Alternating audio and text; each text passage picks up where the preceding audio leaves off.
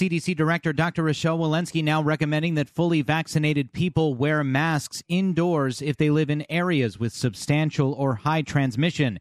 She says the Delta variant has changed things. Unlike the Alpha variant that we had back in May, where we didn't believe that if you were vaccinated you could transmit further, um, this is different now with the Delta variant. She says that while rare, some Delta breakthrough cases are showing viral loads similar to those in unvaccinated people.